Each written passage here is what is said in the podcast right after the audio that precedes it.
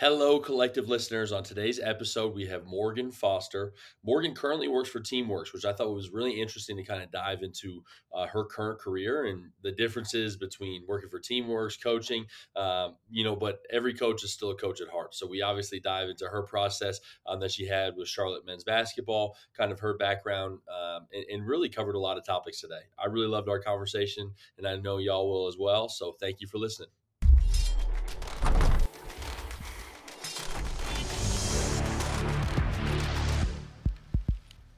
What's going on, collective listeners? On today's episode, we have Morgan Foster. Uh, Morgan is currently a consultant within the tactical division at Teamworks, but uh, we actually originally met uh, last year at uh, Charlotte, uh, University of Charlotte, when uh, we the Charlotte came back and beat us. I think we are up at twenty at like halftime or something. Y'all came back, so bad memory for me. Hopefully, good memory for you. But thank you for coming on. Yeah, I appreciate it. Yeah, I was wondering if you're going to bring up the the comeback of uh, how that went. I think at halftime, I was like, I think I should just leave. This is a bad game. I would. I, I can't. It's so funny because like people always ask me like, do you like the games? Like, like of course I do. You know, but like, there's never a situation where I'm not nervous because it's either we're up and like I'm like, oh my goodness, they can't come back, or we're like way up, like maybe against like a, a D3 team or an NAIA team, and it's like I just don't want anybody to get injured, you know, or we're down and I'm worried about coming back. Like I'm always so nervous. And I remember in that game, we went into halftime and I was like, all right, we're up 20. I was like, this is a, a good team though. Like we have to stay locked in. And then I think immediately came out, I can't remember, I think it was when your big hit a three, and like I was like, oh no, and it just started snowballing from there. Yeah, I'll say that it, helped that we were at home, but uh, I agree with you. Um, not being on the sidelines anymore, though, it's still just as stressful. You watch the games and you're like still nervous, and it's like uh, I'm, sure. I'm not I'm not coaching anymore.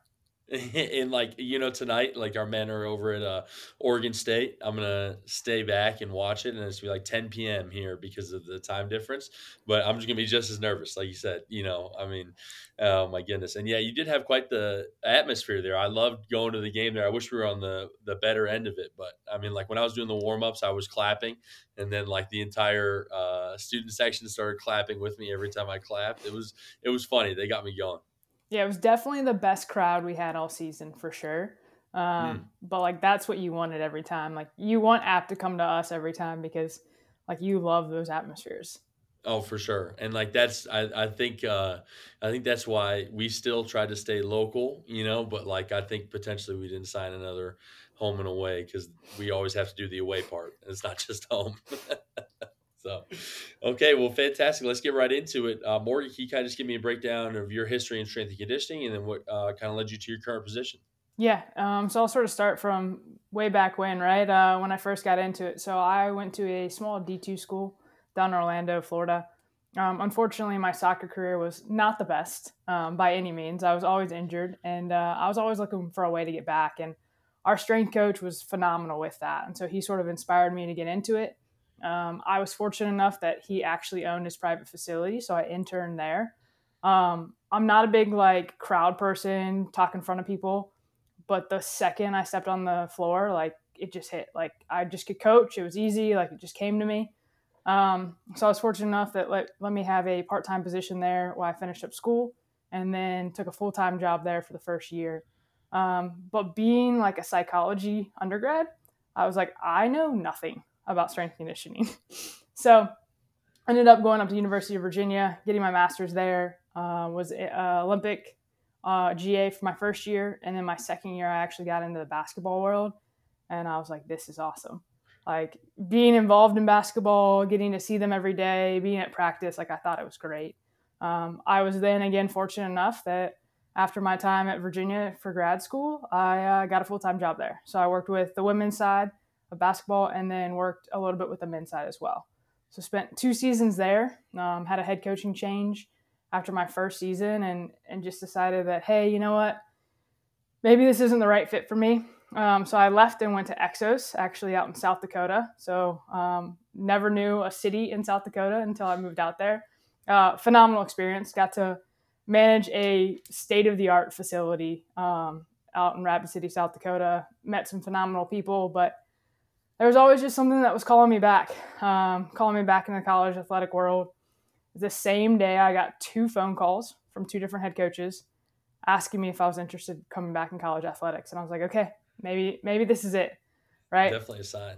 Yeah. Yeah. So, um, unfortunately I picked one over the other, um, but both like great people.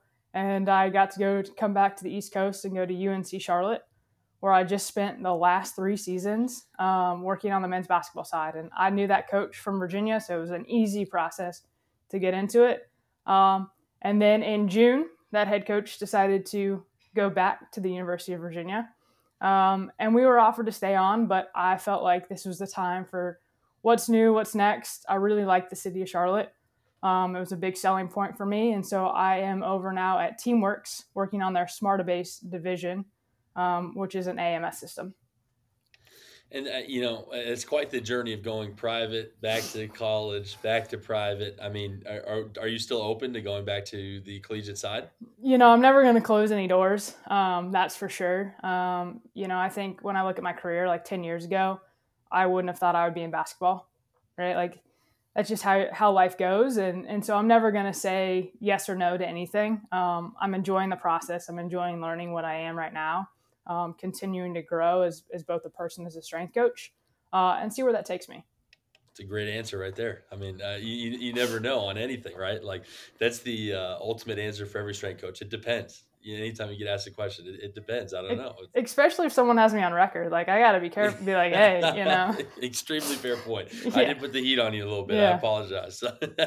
well, you know, one thing that uh, you brought up in your intro that we haven't really uh, delved into as much when I've been hosting the podcast is a lot of people talk about strength coaches kind of inspiring their journey to become a strength coach. You know, uh, you spoke a lot about injuries that you experienced. Like, what were those things that that strength coach did that really inspired you to take that next step and really look into becoming a strength coach? Yeah, I mean, for me, it was like, oh, you can't do this, you can't do this, you can't be on the field. Um, and I was like, well, what can I do? Right? Like, I, I was just itching to get back. Whereas he was like, yeah, we can do this. We can do a modified march. We can, you know, squat to this depth or do arms all day. Um, so for me, it was that piece of like, I wanted to continue to get better. And if I couldn't get better at soccer, how was I getting better? And he just sort of showed me a different way to get better. And, you know, I mean, I think you can't be conditioned enough, at least for soccer. And like, obviously, soccer players are notoriously weak, um, I would say. And so, like, I got to, you know, live in the weight room for a bit and experiencing that. And I think that's why I sort of honed in on it. You know, you bring up because I, I remember a soccer player I was watching one time on a TRX rollout dislocate her shoulder. And I was like, "Oh my goodness, this is this is nuts! I've never I've never seen anything like this." And I kind of the strength coach of mine was a really good buddy, and I was like, "Dude, that is not your like. How are you? Who in the world is programming TRX rollouts and is like, hey, I just hope nobody dislocates their shoulder on this one." You gotta you gotta think of all things, right? As a strength coach. I mean, it's just it's incredible everything that you have to think of. Well, can you kind of talk to me about your position with Teamworks now? What are the uh, kind of your main responsibilities with your job, and um, what have you been doing since arriving at Teamworks? Yeah, I mean, a lot of it's still learning. Uh, I started here in the end of August, and I mean, it's a whole new system, right? Like, think of being a strength coach, and like you walk into a new job, and you're like, I got this. Like, I know the weight room. Um, this is like on a website, and I'm like, I don't know where anything is. Um, you do one little thing wrong, and the whole thing doesn't populate, and you're just like, I'm an idiot. Um, it really goes through your head. So now I'm starting to get on some projects, um, helping clients um, more from the tactical side. So, you know, pretty cool of what they're doing um, with that, and then get to just like build out their dashboards, see what technology they're using. Right? Are they using Oura? Are they using Garmin? What kind of questionnaires do they have? Is their medical staff involved? Um, so then just helping create like this picture for them taking data and creating visualizations and then helping them understand what we're coming from how we're doing it but then also listening to them and like hey this isn't going to work. How can we make this better? Or hey this is actually our process from a intake of a service member to their first performance test. Like how do we make this workflow better? Um, so that's what i've slowly been learning and slowly been getting a little bit more uh, the reins taken off. And, you know, I think I've sent like four emails, which is like pretty big progress at this point. well, you know, how has that transition been to working with a more tactical population for you? It's different. It makes you take a step back of like, I knew a lot, right? I knew the basketball world pretty well. I knew the college world pretty well. Um, and I really just have to step back and listen and learn and hear what they're actually saying. And then taking it from, yes, I'm talking to like another strength coach or a high performance director. But then if we're creating that for the service member, what does the service member want to see? And how can they see that?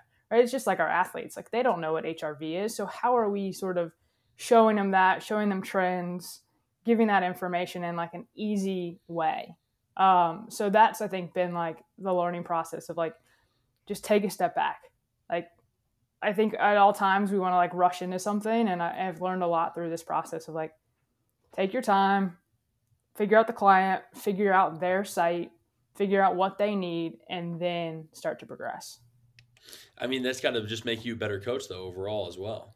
Yeah, no, it's. I mean, I think I've grown so much just in the few months I've been here. Of like, you know, I always want to dive into something. And it's like, well, let's like break this apart a little bit more and understand that the root of the problem first, or understand like what they need from me. Um, because a few times I've I've done something right off the bat. I've gotten a task and I'm like, I got this, and I do it and it's wrong. And then it's like you got to start back over, and it's like you know what? If I would have just asked a few more questions on the front end, this the first time around would have been better that kind of seems to me like the whole concept of an AMS or athlete management system for anybody who's not familiar with the acronym as a whole, right? Is you know a lot of times I, we don't uh, necessarily use one here at App State, and there's a lot of things where I kind of reflect back on the year, and if I look into our program for next year, I'm like, man, if I did take a little bit more time and collect a little bit more data, maybe I could have figured this out and not made this mistake. Yeah, I mean, you're always learning, right? I think any good coach, right, is always learning and always taking what they've lost or done wrong and and going forward. And so I'm just trying to take what I learned in strength conditioning and obviously put it into sort of a little bit different role. Yeah, no, I mean it, it's so interesting, and I guess a question I have about you know using an AMS too is how, how do people not dive too far into the data side of it? You know, how do you prevent people from just obsessing over it and always constantly trying to find that smaller edge? Yeah, I mean, I think you sort of look at like, hey, what are your? I mean, KPIs, right? Like, what do you want to know? What do you want to portray to that service member? Um, like we talk about sleep, and we were ta- having this conversation whether you know, do we want time in bed, or do we want subjective sleep, or do we want to use a technology that records sleep? And it's like really, at the end of the day, it's gonna be what you feel like is gonna get the best message to your service member, and that's where you're like, hey, let's let's take this a step back. Like, let's go service level first and then once they understand that, then we can dive a little bit deeper and give them a little bit more of that information. Um, so I think it's just again going back to coaching, right? Like it's it's the same thing. Like give them a little bit. Like if the guys start to drink, you know, ten glasses of water, then you can correct a little bit more from their nutrition side, but don't overload them right away. Yeah, I know. I, I, that's exactly it, right? It's the same as a new athlete coming in. It's making small tweaks. I, you, you, know, you're not going to be drinking cherry juice and magnesium at night, and then having uh, what dried beef liver in the morning when you first get here. You know, I mean, some people never get to that level, but it's always about taking those small steps. It, one thing I'm a little curious about is, you know, with your coworkers, I, I feel like there's always on the private side um, a mix of coaches and non-coaches. Are are you one of the uh, like? Is it all coaches on your staff? Are you one of the only coaches? No. So my team, there's four or five of us, and we're all former strength coaches. All awesome. Um, either like WNBA or, or, college in some level. Um, so some have had obviously experience with the system, and, and some haven't. But no, we're all coaches trying to now put on a different hat and consult. But you know we're we're always going back to like our previous knowledge with that. Yeah for sure. I mean that's got to be the, the knowledge base that you fall back on. And then uh, one thing i'm curious about too i know you just from previous experience talking with you you're now working remote correct? Yep. What what has that experience been like? Because i can't imagine not walking into a weight room every morning. Um it's been challenging and i think like what people don't talk about is this like a uh, public gym piece that you know it's i'm so curious. uh, like it's it's sort of it hit me hard. Like i walked into a gym and i was like this is what's going on? Like i felt like way overdressed first of all like you're just like and i didn't have my camera ready wasn't you know it, it, it's just a different experience. So i think that was hard. Um i think not i didn't think i was a social person by any means. Like i think i'm an introvert. But I've realized more and more that I like to talk to people and I like to. So that was hard at first too, just because I was training a lot from like the uh, Smartabase side. Now I'm in a lot of meetings, um, or we have a system where we can just like video each other. Like yesterday, I videoed someone and our talk was supposed to be five minutes, but we went down a rabbit hole of strength conditioning and it was 45 minutes later. Um, but definitely like the the gym life is, is probably the biggest adjustment. I mean, you brought up so many good points there, right? Like, first of all, I remember like just when I was the last time I lifted in a public gym, seriously, has to have been I mean, college. Like I was like on a day pass in college. Yeah. Like in in as I can only imagine how much it's evolved since. But I just saw somebody post a TikTok of him lifting and he was in like what Timberlands and jeans, you know, and like and I'm like, you're also filming yourself in the middle of everybody. Like I don't know how people have the confidence to do this. Yeah, I think a few times I've like unracked people's weights because I just got frustrated that they left. They like, well, I could see them walk out of the gym, and I'm like, all right, I got this. And I just like unrack their weights and I'm doing that. I'm like, what am I doing? But it's better than like going up to someone and correcting them. So we'll take the unracking weights over like trying to coach someone. A hundred percent. And you know, I feel like maybe you have the opportunity to go there and be the head strength coach of the local gym, set your standards, you know, uh, whatever logos up, you know, whatever you want to see. Yeah, exactly. Make sure it's uniform. I watched someone drop a bar the other day. It really hurt my soul a little bit.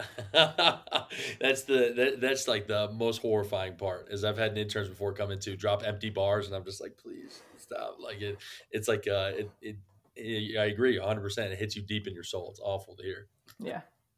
Well, I mean, I guess one thing that you brought up too within that is your KPIs, right, or key performance indicators. And this has been something that you know this concept was first introduced to me by my mentor, uh, Dan Worth, at Tennessee, uh, and I was really struggling with basketball to start. Uh, you know, because obviously you said you never imagined yourself in basketball. I never did either. You know, uh, I, I mean, I, I wish the listeners could physically see me in person. I mean, we've met. You know, I'm just like I'm built to be a power lifter. I mean, that's how we'll put it. Like, there's no shot that I'm anywhere close to, uh, you know, the skill set necessary for basketball. So when I made that initial transition, it was really difficult for me to figure out uh, exactly what were the things that I should be training, what was the information that I needed to know from our athletes, and then how to compare it to other programs as well.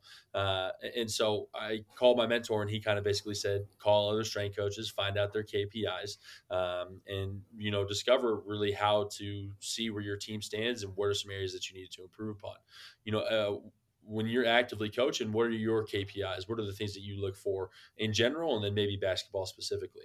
Yeah, I mean, I think in general, right? Like we are there to obviously get them fitter, get them stronger, get them everything. But if they're as fit as they can be and if they're as strong as they can be, but they're never available, like that's the biggest red flag, right? So I think like player availability has to be like my biggest KPI, right? And that's just going to depend on individually, like what strengths and weaknesses do they have on that court. Like I start from the basketball side. When we would get a recruit, I would watch film before this recruit came on campus, let me watch film, let me see what they're good at, let me see what they're not good at, um, and then talk to the coaches about that as well. Because those areas will help them keep them on the court as well. If you see like a deficiency in strength based on how they move or, or whatever it is. Um, so me, that's like for sure the biggest.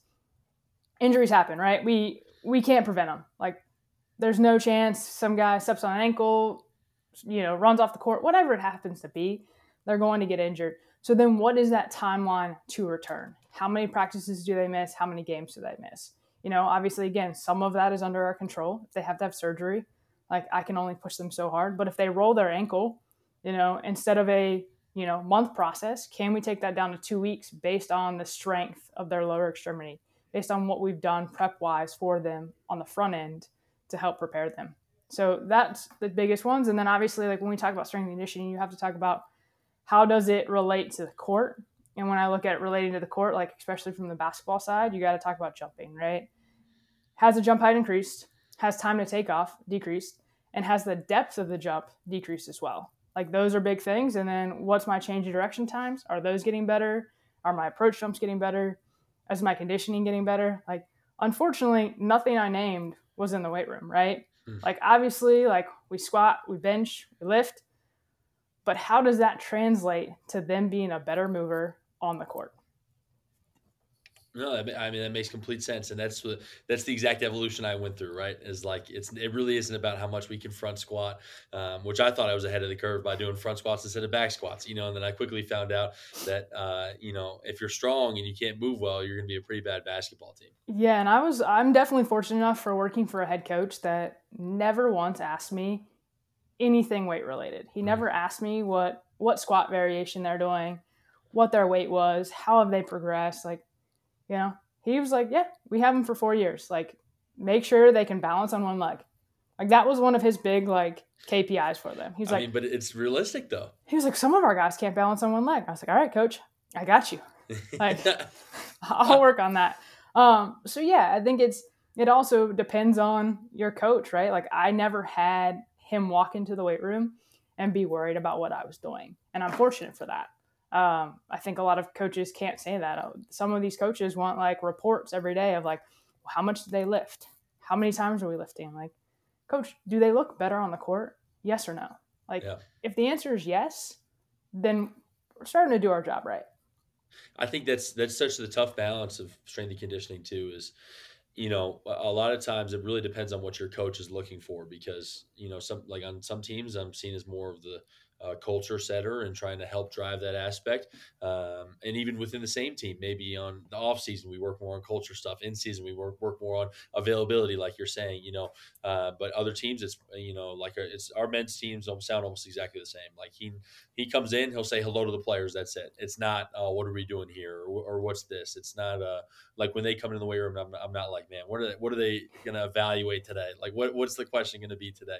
Um, instead it's like, what's up? And then they'll usually mess with the players a little bit and then leave.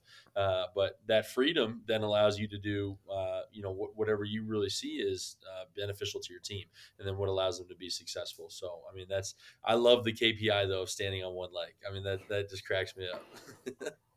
Hey, I mean, I mean, maybe maybe that should be like a time test. Uh, uh potentially, you and know, then, if I if I get back into it, maybe like, all right, I gotta do it for a minute or something. Who knows?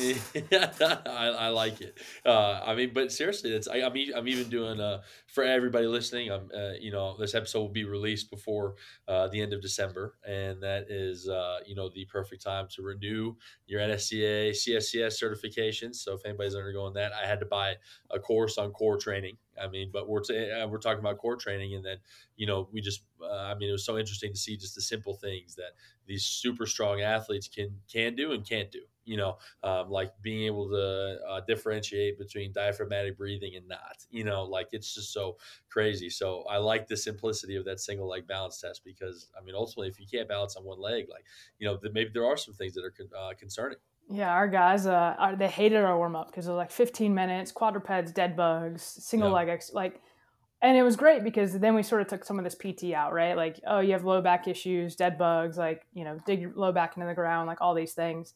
But they're like, oh, we hate this. Yeah. I'm like, I know, but like, this is the foundation. Like, we need this foundation before we go lift.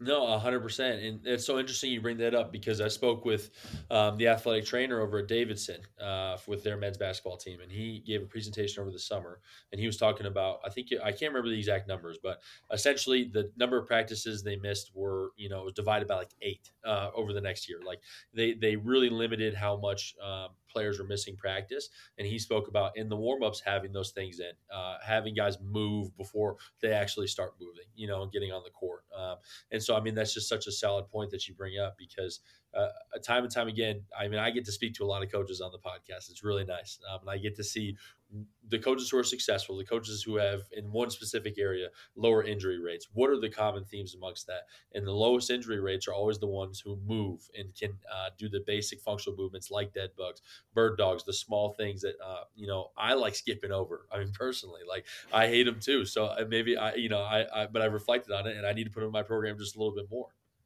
Yeah, I don't. Uh, my personal program doesn't have any of that. I, I skip the warm up completely. So you know, yeah, uh, do what I say, same. not as I do. Right. Yep, and then my back is just paper mache. You know, so it's the I I under, but I understand completely because I'd really rather I'd never warm up in my life. I don't think I will.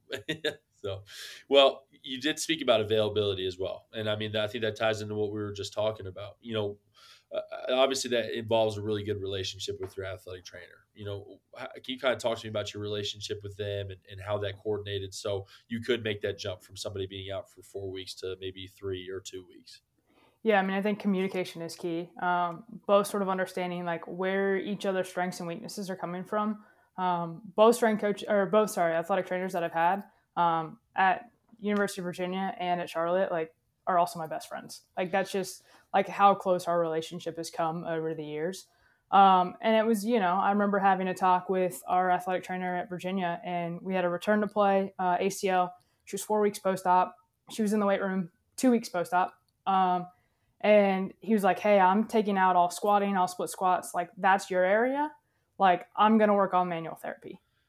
And so it's just understanding, like, what can I do for them to help them and what can they do for me to help me. And so it's, that sort of like, hey, what are you good at? What are you not good at? And how do you balance both of them? Um, but I don't think you can you can't over communicate. Like that would be the biggest biggest thing for that relationship to work out. I think it's so funny you bring that up too because even when people I feel like are over communicating, I'm like, damn, this is still valuable information. Like I've heard from you too much, but I need to hear this stuff because it's going to help me.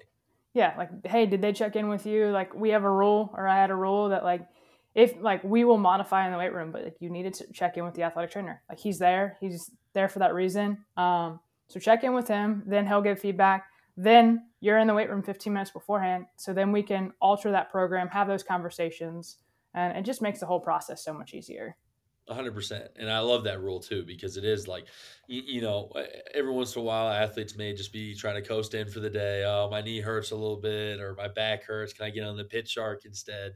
You know, uh, and, and, I think that's a totally valid point is you have to be doing treatments. You have to go see your athletic trainer uh, because even if there is truth to it, even if your back does hurt a little bit, we need to address this problem before it becomes something bigger. Yeah, for sure. Um, and uh, you, you know, I've been on the topic of not necessarily rules, but more of like non-negotiables. Uh, I think it's been really interesting to kind of talk with other coaches and see what are their non-negotiables within the weight room. So I'm going to turn the question on you. Yeah, I think control the controllables at all times. I mean, this was you know throughout our program and everything we did, right? Like even from the basketball standpoint, it was like you know don't turn the ball over, like that's a controllable, or um, so for me, it's it's be on time. Be on time is 15 minutes early. Like one, because if you're not on time, like then a teammate starting to wonder, hey, did they sleep in? And then that gives your teammate actually some time to check in to make sure you're good. Um, back to over communicate, right? Like if something happens, I've had a player calls me, hey, my car got broken into. Great, thanks for letting me know. Like, are you good? Do we need to send someone? Don't worry about lift, right? But if they didn't do that, then I'm all upset and I'm frustrated, and the players are now like on edge. Um, so over communicate for sure. Dress for that activity. I don't care if you're injured, if you're like whatever it is. Like you better come in. If we have certain apparel for the weight room, like you better come in dressed for that. If we have practice gear, dress for that. If you're injured, coach still might have you, you know, pass. There's always video cameras around. There's always like things around that I want you to look in uniform with the team. So those for me are like the biggest, like control your controllables. And then it's like for us, read your sheets. Like every individual had their own sheet. Read what it says, read the tempo, read the sets, read the weight. And then if you have questions, ask them, right? Don't ever hesitate to ask questions like, oh, well, I didn't know. No, no, no. That's not an excuse. Ask. Like if coach yells at a play and you don't know the play, like you're going to ask someone. You're not going to just like, go by yourself and run this random play that your four other teammates don't know. Um, so all those things, like I think, were related one to on the court, and then two to life. Right. At the end of the day, these guys are not going to be basketball players for the rest of their life. How can we set them up for success? Um, and those are, are simple ways to do it. No, I, I, you brought up the point before I even did. I was going to say those. I mean, those non-negotiables are 100 percent related to daily life and just interacting, and, and you know, because like it, brings up the example to me of uh, we were at practice a couple weeks ago, uh, and we have our practice facility, which is a quick drive uh, away.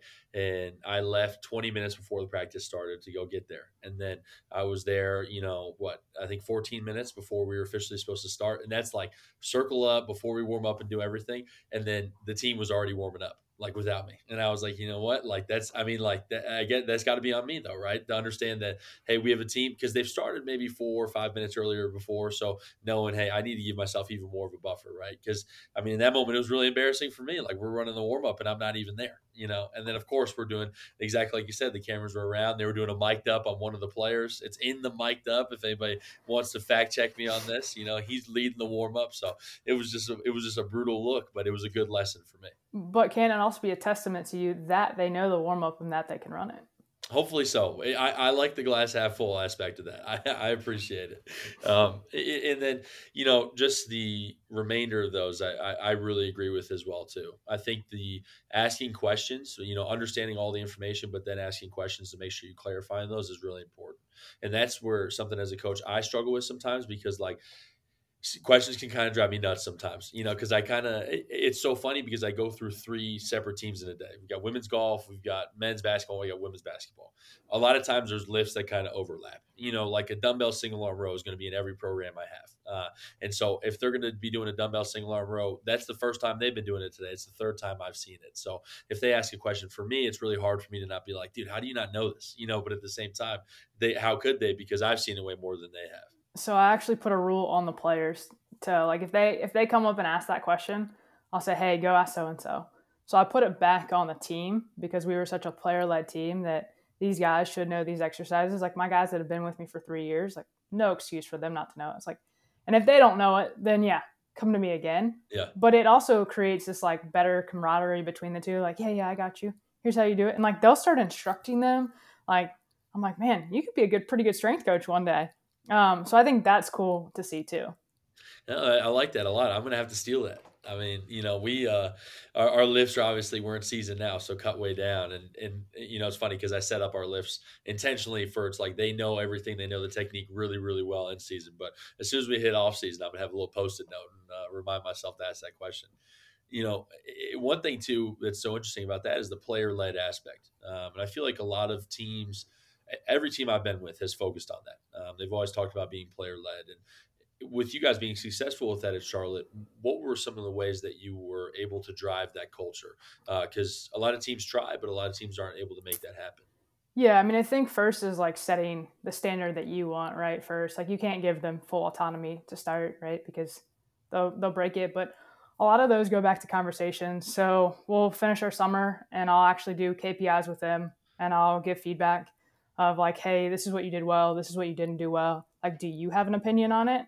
Like, I want them to also say, like, yep, you know what? Like, I didn't put 100% into the weight room. Um, these are the things I need to do better. Um, and then just asking them, like, where do you see this team? Where do you see, like, giving them those questions will make them start to feel empowered. And then when you're starting to write those rules, like, they start to to follow them. Like I remember, it's like pivotal. It was actually a conference was going on online, and uh, I was missing it to coach. We just had a spring one session, and I'm like, hey, when so and so gets in, we need to be ready to go, right? Like they're coming from class, we need to be locked in. Like have his stuff ready. We're going. He walked in. They're like joking around. They're like doing their own thing. I'm like, get out. Like I'm done with you. We're not lifting today Mm. I walked away. I go to talk to our athletic trainer how mad I was about it. I come back. They're running the warm up. They're running the lift. Like they got themselves. Wow. And that was the pivotal point for me. I think that was a year and a half in, maybe two years in. Like I was like, okay, it's clicking. Like yeah. the rules we've set and the expectations we've set are now like these players have seen the success if they follow these rules, and they're now driving the process. That must have been a pretty nice moment for you. It was. It, it definitely was. I mean, it, it, was a. I said I think it was about two years in, so um, it was a tough first year for sure with these guys. But the second year and the third year, like every year got better because they knew what I expected, and then again, I just let them lead it a little bit more each time.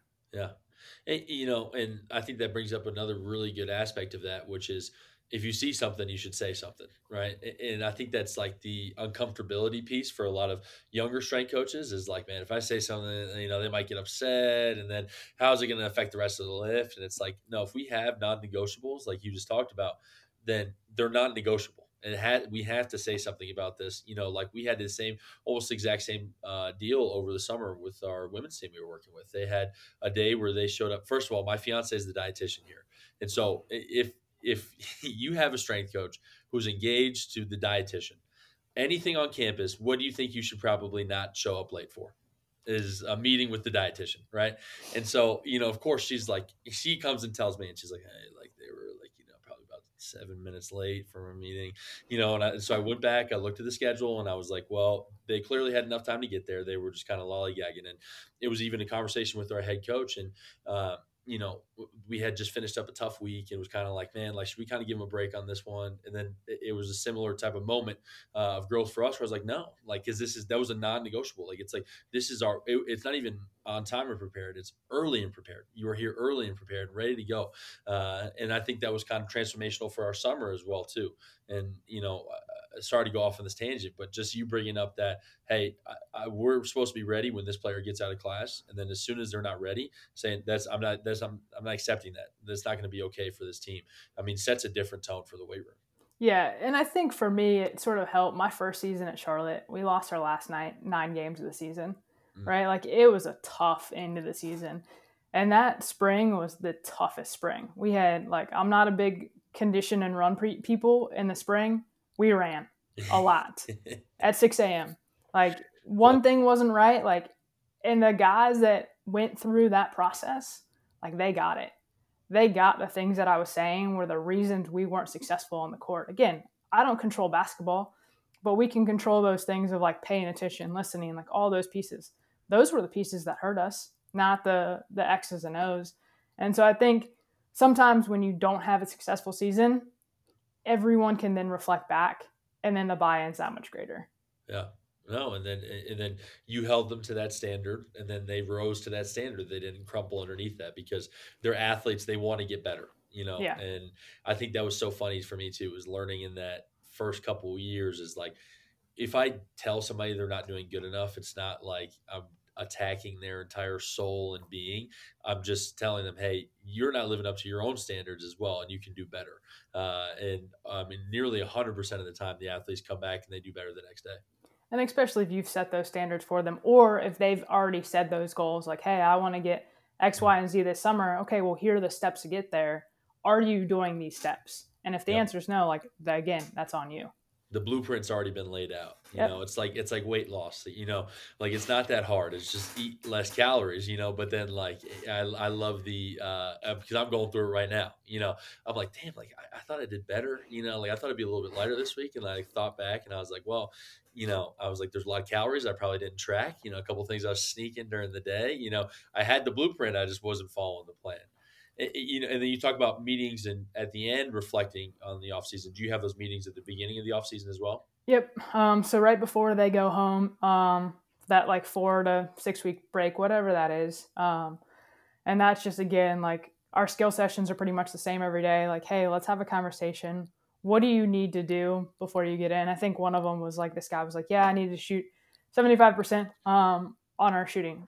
And I'm like, okay, well, how are you going to prove to coaches that you deserve to be here and actually do that? Because he was one of our worst shooters.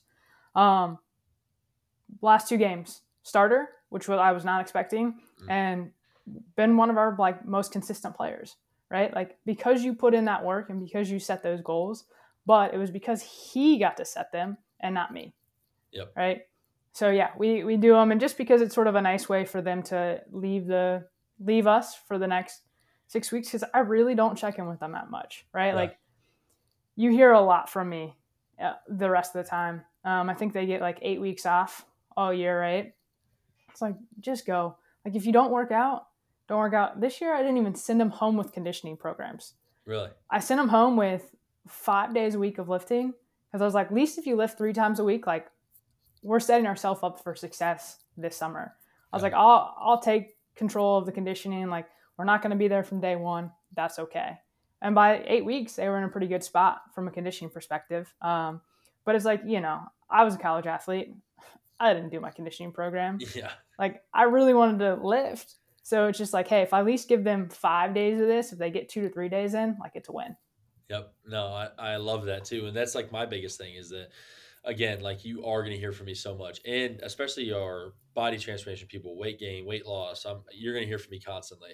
As soon as I see you, it's going to be, hey, how are you? Is everything good? Okay, what'd you eat this morning for breakfast? What did lunch look like? You know, what are you going to eat for dinner? What's the plan? You know, and so uh, all you get is all these constant questions from me. So that time off, I really think is valuable. It's time off. You know, you should be able to enjoy it. And then for the strength coach, it's the same thing too. The mental energy to expand, just checking on people, and then of course you're going to get answers that you're not going to like you know and, so it's like yeah well i was at my cousin sally's uh, you know birthday party for the past week you know we went out to the lake and then this week we're going to I'm, I'm going to uh, ohio country fest or something. It's just like all right you know i know you're not lifting so why stress over it? Why put yourself through that when it's supposed to be your time to refresh as well? Yeah i mean i think that's what if covid taught us anything it was like rest and like getting away is like actually super beneficial. Um, extremely and so it's like, well, you know, we have like if they're not in shape by basketball season, like that's on the strength coaches at that point because yeah. we spend so much time with them. If they're not strong, like same thing. We have them eight weeks in the summer. They were off for two, and then they have like another six weeks before preseason even starts. Like, you know, take the time, relax, get away from it, be a normal human for once. Like because you live and breathe basketball. Yep. Like, take a step back. Well, now that brings into my question. What what do you like to do outside of strength and conditioning? Uh, outdoor travel, uh, you know, whatever I can. I'm actually already planning um, a trip over to Italy to awesome. um, do the Dolomites, hut to hut hiking um, next year. Um, big snowboarder, so I'll be out in Colorado for a decent amount, especially with uh, working remote now. I can can sort of work and then you know go snowboarding for a little bit, come back and work. Um, but anything outside really like i just like to be active um, as much as i love lifting and stuff like if i could rather get on a hike and spend four hours outside or go play golf like i would prefer that yep no i, I totally understand that and i you know now i'm realizing the work from home aspect too you actually get your Thanksgiving and Christmas and New Year's Eve, and you know, uh, I don't know if you have a significant other, but the Valentine's Day, you know, having those things back is pretty nice. It's crazy. Someone asked me to do something in July, and I'm like, oh, like you know, I'm like, well, you know, I don't know, I don't know my. I'm like, oh wait, actually, I do know my plans. Like, oh my goodness, that's the best. Like, because my fiance will always be like, my mom wants to know what May is going to look like or what's this, and I'm like, I have no clue. Like, we can schedule something and I'll figure it out. You know, and our, our, I'm really fortunate that both the coaches I work for here really, really good about like if if we have something planned, I give them notice. Like I'm good to go, do that. You know, but at the same time, like I don't want to be gone when like we're having a ton of recruits coming in on one weekend. You, you don't really know what's going. So that's awesome. That, that's got to be a nice little piece of freedom for you. Yeah, it's uh, I'm still trying to get used to it for sure, um, but slowly trying to remember that like I do like to do other things outside of uh, being a strength coach. There you go, and then you get to plan for 2024. That's exciting. It's a little too much commitment for me, but we'll we'll figure it out. I can't even believe that Thanksgiving is going to be next week. I mean, I this year has been insane for me. But well, I mean, Morgan, thank you so much for coming on the show and, and talking with me. Uh, you know, and I, I just uh, I appreciate your help. We for our listeners, they don't know, uh, we've already had conversations in the past about what you do. So I really thought it'd be interesting to bring you on because I, I, I love your viewpoint on strength and conditioning. I love what you've done with your teams. And uh, even though we lost that game, uh, you know, I, I, I think I can put that aside and uh, have a good working relationship with you. So thank you so much for coming on. No, I appreciate it. It's been awesome. You know, I love talking strength conditioning, even if I'm not in it. Like, get to relive those glory days a little bit with this. And like, you're a phenomenal person, and I think you doing this is great. Like connecting the community is is a great process. Well, I appreciate that, and may, I mean, if you love it so much, maybe we have to have like a recurring uh, guest episode spot or something. Oh, I mean, we'll we'll see what the viewers think, but I would definitely be up for that. We'll we'll, we'll, we'll uh, definitely send out a poll. Uh, last thing is, you know, if anybody uh, listening would like to reach out to you or contact you um, or follow you on any of your social medias, what's the best way to do that? Yeah, definitely. Um, my social media is probably the easiest one to get a hold of me, and obviously, if they contact me through that way, I can also like give them my number, uh, shoot me a text. You tried to you hit me up in LinkedIn, and yeah. it took me a while to to get back to that one. Same for me. I, I, I think that's the only way I was able to find you. So, what's the uh, what's the social media tag?